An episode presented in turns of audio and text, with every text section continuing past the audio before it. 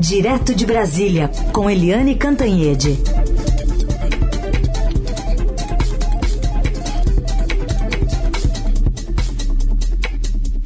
Oi, Eliane, bom dia. Oi, bom dia, Raíssen Carolina, ouvintes. Oi, Eliane, bom dia, bem-vinda. Bom, governo que tem diversas pontas soltas para amarrar até essa viagem à China, dentre elas um meio termo para aquele embrólio do consignado, do crédito consignado, e essa âncora fiscal que tinha tudo para sair na sexta e ficou para essa semana. Pois é, a gente tem uma semana aí bastante movimentada e eu diria bastante tensa. Né, o ministro da Fazenda, Fernando Haddad, passou o fim de semana inteiro trabalhando dia e noite com a sua equipe para tentar ajustar o, a âncora fiscal. Né, ele está fazendo ajustes e, segundo eu apurei num telefonema no sábado à noite, né, o que eu apurei é que há uma tentativa de anúncio é, simultâneo. A expectativa original era de que o governo anunciaria a nova âncora, né, fiscal e mais adiante, daqui a um mês mais ou menos, anunciaria o novo PAC, o Programa de Aceleração do Crescimento, que nada mais é do que um programa de obras, de investimentos em infraestrutura. Mas, como tem muita pressão daqui e dali, principalmente do PT, é possível que é possível ou eles estão estudando a possibilidade de anunciar as duas coisas juntas. É, o tempo está passando e você tem dois é, itens importantes no calendário. Primeiro, na quarta-feira tem reunião do Copom, do Banco Central e há um grande temor sobre como vem aí a taxa de juros. A taxa de juros de 13,75%, considerada a altíssima maior taxa do mundo, é, que o PT não aceita os ministros é, políticos de, da área social do governo não aceitam. O Lula já bateu é, nos juros do Banco Central e, portanto, no próprio presidente do Banco Central que tem autonomia, Roberto Campos Neto. E como é que faz? Né, o governo solta antes a âncora fiscal para justificar uma queda de juros na quarta-feira? Ou o governo não fica refém e deixa o Banco Central definir a sua taxa e depois anuncia a âncora fiscal. Tem essa discussão. A outra questão é que o próprio presidente Lula anunciou que queria é, lançar a âncora fiscal antes da viagem dele à China. Claro, né? A gente vai falar daqui a pouco sobre essa viagem, mas essa viagem é uma viagem importantíssima do ponto de vista do crescimento brasileiro, eh, dos investimentos brasileiros e do comércio que enfim, é fundamental para o crescimento. Então, é muita, muito saculejo nessa área aí de âncora fiscal e com o Fernando Haddad no centro. Agora, só para concluir, já que Carolina uh, citou os, o consignado, uh, o presidente Lula está uh, convivendo não apenas com uma oposição feroz, né, a oposição bolsonarista, é, mas ele também convive com muita pressão do mercado, convive com as guerras do PT contra o Haddad, é, as guerras é, internas no governo e convive também com o que ele chama de genialidades.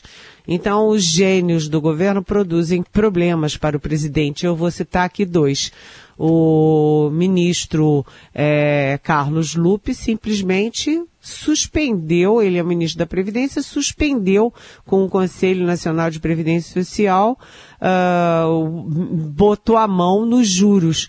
É, é, baixou na marra, numa canetada, os juros do crédito consignado para aposentados do INSS. E aí o que, que os bancos fizeram? disseram, ah, então a gente não vai mais entrar no crédito consignado e os bancos privados suspenderam o crédito consignado. Por os aposentados. E aí os bancos públicos também, por lei, não podem é, atender a, a, previsão. Então, é, o Lupe criou uma grande confusão para o governo, ninguém sabe como é que vai resolver isso, e aí cria-se grupo de trabalho para lá e para cá. É a mesma coisa que o ministro Márcio França de Portos Aeroportos fez quando ele lançou, sem combinar com o Palácio do Planalto e com o Ministério da Fazenda, o pacote o Voa Brasil, que prevê passagens aéreas a 200 reais para aposentados, para estudantes, para funcionários públicos com determinado salário, os salários mais baixos, né, eu acho que até seis mil e poucos reais, é, municipais, estaduais e federais. E aí? aí? Como é que faz? E os impostos sobre isso e tudo isso? Então agora também o governo, para empurrar a crise com a barriga, cria um grupo de trabalho com as empresas aéreas para ver o que, que vai fazer. Ou seja, Uh, vou dizer o seguinte, às vésperas de completar 100 dias, o governo Lula está bem sacudido. Tem muito sacolejo, gente. Bom, nesse sacolejo, como você disse, tem sacolejo que vem de dentro do PT mesmo. Eu queria até que você detalhasse um pouco mais aqui a sua coluna de ontem, que você conta um pouco desses bastidores aqui no Estadão. Você chegou a dar até um placar aí de, dessa divergência, Eliane? É, não, porque é o seguinte, é, teve a reunião, uma reunião que deveria ter sido decisiva sobre a âncora fiscal na sexta-feira. Era o presidente Lula, é, o Fernando Haddad, os ministros e tal, para bater o martelo. E aí acabou a reunião, ninguém falou nada. O Haddad saiu da reunião, foi direto para o aeroporto, pegou um avião, foi embora para São Paulo. E ninguém falou nada, ou seja, alguma coisa deu errada na reunião. Aí eu fui ver o placar. O placar era 4 a 2, porque eram quatro do PT, eu cito rapidamente. Lula, Haddad, a Esther Dueck, que é vinculada ao partido, e o Rui Costa, que é o chefe da Casa Civil. Contra dois que são os pragmáticos e os liberais, digamos assim, do governo, que é o Geraldo Alckmin e a Simone Tebet. Então era 4 a 2. Só que quem criou o problema não foram o Geraldo Alckmin e a Simone Tebet, que pelo contrário, têm sido aliados, têm sido muito leais no debate, nas discussões com o Fernando Haddad, com a equipe econômica em geral. Né? O problema vem do outro lado, vem mais uma vez do PT. A gente lembra que a Gleice Hoffmann, presidente nacional do PT, é, já botou a faca no pescoço do Haddad mais uma vez, né? É, fica atiçando a guerra contra o Banco Central e o Roberto Campos Neto, e agora ela tem um aliado dentro do governo que aparentemente é um aliado, que é o Rui Costa, que era governador do PT da Bahia, agora é o chefe da Casa Civil, ou seja, coordena todos os ministérios, e que na reunião é, ele fez uma ressalva sobre a âncora fiscal do, do Fernando Haddad. Qual é essa ressalva? De que é preciso incluir obras e investimentos, ou seja, incluir o PAC. Então, o PAC empacou a decisão da âncora fiscal e o Fernando Haddad passou o fim de semana inteiro debruçado sobre isso. Vamos ver como evolui. Mas o que, que a gente tem disso tudo?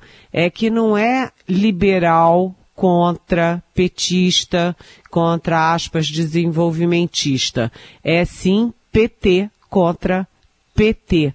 E eu não queria estar na pele do Fernando Haddad, porque negociar com o PT, segundo a própria, é, os próprios amigos ali do Haddad na área econômica, negociar com o PT é mais difícil do que negociar com o Congresso e o Centrão. Então tá pegando fogo. Eliane Cantanhede segue conosco nessa segundona lá direto de Brasília. Sobre a agenda do presidente Lula, como ela adiantou já no primeiro bloco, muita coisa para se decidir, mas muita coisa para despachar. Alguns programas que estão voltando à tona, como por exemplo essa repaginada do Mais Médicos, né, Eliane? Pois é, é, hoje tem essa, é, tem o Bolsa Família, né, que começa a ser pago com um novo formato e você tem o Mais Médicos. A gente sempre fala, né, que o presidente Lula, enquanto está se atrapalhando na economia, não dá uh, certezas sobre os rumos da economia, ele está sendo muito afirmativo na área social, que é a grande marca dos governos do PT, particularmente dos dois primeiros governos dele. Então ele já fez esse Bolsa Família é, repaginado, muito mais é, consistente, muito mais forte, né, com muito mais é, abertura, inclusive para a inclusão de famílias. Ele já fez também o Minha Casa, Minha Vida, incluindo é, outros tipos de, de beneficiários, né, ampliando o universo de beneficiários. Ele está indo um por um, um por um, e hoje é o dia de relançar o Mais Médicos. O Mais Médicos tem um objetivo muito claro de garantir o tratamento, garantir as consultas, garantir, ah, vamos dizer, o cuidado médico com as populações distantes, aquelas populações mais desvalidas dos, das profundezas do Brasil, é, onde os médicos não chegam, não tem médico. Então, é uma forma de você pegar jovens médicos e dar uma oportunidade de trabalho é, e uma contribuição também desses médicos ao Brasil. E dessa vez, eh, o governo, na formatação do Mais Médicos, que está vindo hoje aí, que vai ser lançado às 11 horas, essa formatação é, prevê menos médicos estrangeiros e mais médicos brasileiros. Isso porque na primeira versão o, a crítica, a grande crítica era a alta presença de médicos cubanos, com o detalhe de que o pagamento do governo brasileiro no governo Dilma não era para os médicos, não era diretamente para os cubanos. O governo brasileiro tinha um acordo com o governo de Cuba, mandava o dinheiro para Cuba e Cuba ficava com uma parte e pagava os médicos cubanos com o tanto que bem entendia.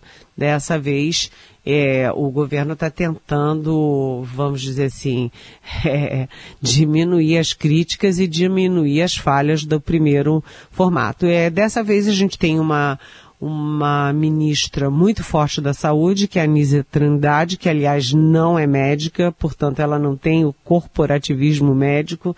Ela era é, presidente da Fiocruz, é uma mulher muito, é, vamos dizer, uh, tem, uh, ela tem a ideologia, ela tem a simpatia do Lula, a simpatia do PT, mas ela tem um lado muito administrativo, um lado muito forte administrativo, né? Então, é, a expectativa é de que o Mais Médicos que esteja vindo aí seja bom para todo mundo, bom para o Brasil, bom para quem precisa de médico e bom também para os próprios médicos. Então Lula vai fortalecendo as marcas dele na área social. O que ele precisa é mostrar a que veio na economia, porque sem economia forte você não tem nem, nem recursos para fazer uma mudança significativa social, né? Porque dinheiro, eu sempre falo aqui, não nasce em árvore. Você precisa ter uma economia sustentável para ter recursos para bancar tudo isso. Helene, aproveitando ainda esse assunto, eh, a gente falou mais cedo aqui de uma pesquisa do IPEC, tem vários recortes, né? Entre eles, a avaliação positiva do governo Lula nesse começo ainda, de 41%, de ótimo e bom. Por outro lado, tem 44% com medo do comunismo. Como é que você avalia, enfim, esse, essa pesquisa? É, é isso, né? Os 41% do Lula uh, é, tem o copo cheio e o copo vazio. O copo cheio é que é melhor do que o índice do, do então presidente Jair Bolsonaro lá na mesma época, na mesma fase do governo Bolsonaro. Então isso é bom. Né? O que é ruim é que é inferior aos índices que o próprio Lula já tinha alcançado na mesma fase de governo. Então, digamos que na média está cinco, né? Nem, nem bombou, nem foi é, decepcionante. Está na média. O Lula ainda tem muita coisa para mostrar. Agora, essa, esse outro dado que você citou, Heisen, é de amargar, né? 44% ficar falando aí em comunismo, como as redes sociais, com tudo que elas trouxeram de bom, né? A internet, com tudo que trouxe bom, como tem um lado deletério nisso, né? Eu sempre me pergunto, como é que tanta gente nos Estados Unidos acredita que a Terra é plana? Como tanta gente nos Estados Unidos fez campanha contra a vacina. Como tanta gente nos Estados Unidos, a maioria, aliás, é, elegeu Donald Trump. Isso tudo é feito das redes sociais. E é efeito das redes sociais você ter 44% dos brasileiros acreditando nessa balela, nessa, nessa fake news de comunismo. Comunismo, né? O muro de Berlim caiu, acho que tem 33 anos que o muro caiu. Né? Eu não conheço nenhum comunista, né? Até o, o PC do B, que é o Partido Comunista do Brasil, não é mais comunista há tempos, muito tempo, né? O PCB, o Partidão, é, que era comunista, deixou de ser comunista até antes do Muro de Berlim, né? Já virou PPS, já virou, é, enfim, tem, já está no quarto nome Ninguém mais é comunista, gente. Eu já falei na televisão que eu abro a porta do armário, olho debaixo da mesa, vou na casa do vizinho, olho na farmácia, supermercado, não consigo achar um único comunista. Então, eu acho que isso é o um misto da ignorância com a má fé e com o marketing bem sucedido das fake news. Então, olha, só ridicularizando, tá, gente? Não dá para levar isso a sério. Eliane, e essa viagem do presidente Lula à China tem muito empresário já embarcando agora, né, com o ministro é, da Agricultura, especialmente ligado ao agronegócio, enfim, reuniões agendadas em Xangai e Pequim, e muita expectativa porque é um aceno importante nesse, nesse, nesse limbo de, de temporalidade, temporariedade, porque está chegando agora o Xi Jinping nessa visita a Moscou, e na sequência, o Xi Jinping recebe o presidente é, da República Brasileira, né, membro dos BRICS, também nessa, nesse, nesse envolvimento de guerra, né, Ucrânia, Rússia, que está acontecendo nesse contexto global. Então eu vou contar para vocês aqui entre nós em família, hum. que eu antes de entrar ao vivo com vocês aqui na nossa Rádio Eldorado, eu passei uma hora no telefone exatamente falando sobre a viagem à China com a chamada, com uma chamada alta fonte diplomática. E aí eu, uma hora, é, eu poderia falar muito aqui, mas eu vou tentar ser sucinta, vou tentar focar as questões é, principais centrais.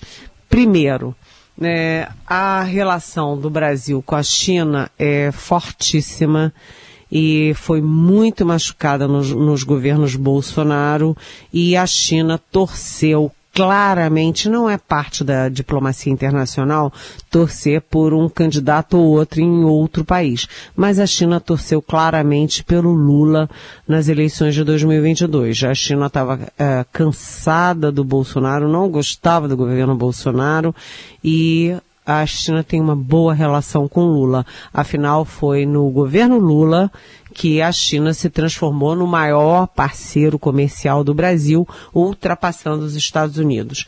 Então há muito interesse e muita, vamos dizer assim, excitação, tanto no Brasil quanto na China, com essa visita do Lula. Lembrando que o Brasil é o maior fornecedor de produtos fundamentais para a China. A China é importante para o Brasil, sim, mas o Brasil também é o primeiro fornecedor de soja, de carne bovina, de açúcar, de frango e de celulose para a China. Isso não é pouca coisa não, viu gente? Você sabe que o Brasil fornece 80% do açúcar que a China consome. A China, com aquela população, um bilhão de pessoas, né? É uma coisa assim imensa. E, além de tudo, o Brasil né, tem, tem uh, a, a, a China tem super investimentos com, no Brasil, principalmente no setor elétrico e principalmente nas economias verdes, ah, nas, ah, vamos dizer, na energia hidráulica, energia solar, energia eólica, está crescendo muito. Então, a relação bilateral é muito importante. E como eu já trouxe aqui, o chanceler Mauro Vieira, ele me disse há umas duas semanas atrás que sem a China não tem acordo é, é, entre a Rússia e a Ucrânia. A China e os Estados Unidos são atores fundamentais na paz entre a Rússia e a Ucrânia. Então, veja a sequência né, os, os, os agrícolas, nosso setor agrícola, mais de 100 empresários do setor agrícola já estão indo hoje para a China. Na quarta-feira, o Xi Jinping vai para a Rússia, passa três dias na Rússia com intensos contatos, principalmente com o Vladimir Putin. Então, ou a China aprofunda a relação dele é, com a da China com o Putin contra os Estados Unidos e a Ucrânia, mas a expectativa brasileira é que ele faça o contrário, é que o Xi Jinping vá à China, vá à Rússia para negociar, abrir as portas para uma negociação de paz. Aí o Xi Jinping volta da Rússia e se encontra com Lula, que vai na mesma toada da paz. E aí eu tenho uma notícia quentinha para vocês, é que o Macron, o Lula volta para o Brasil e o Macron vai também à China. Ou seja, a China se tornou o centro das negociações é, para a eventual paz entre Rússia e Ucrânia e o Brasil está no meio disso. É uma informação muito relevante. Muito bem, a gente vai continuar acompanhando as apurações de Eliane Cantanhede também aqui no Jornal Eldorado, abrindo a semana hoje, lembrando que a coluna da Eli sempre fica disponível para você ouvir depois nas plataformas digitais do Estadão, em formato podcast e também para compartilhar por aí. Boa semana, até amanhã. Até amanhã, beijão.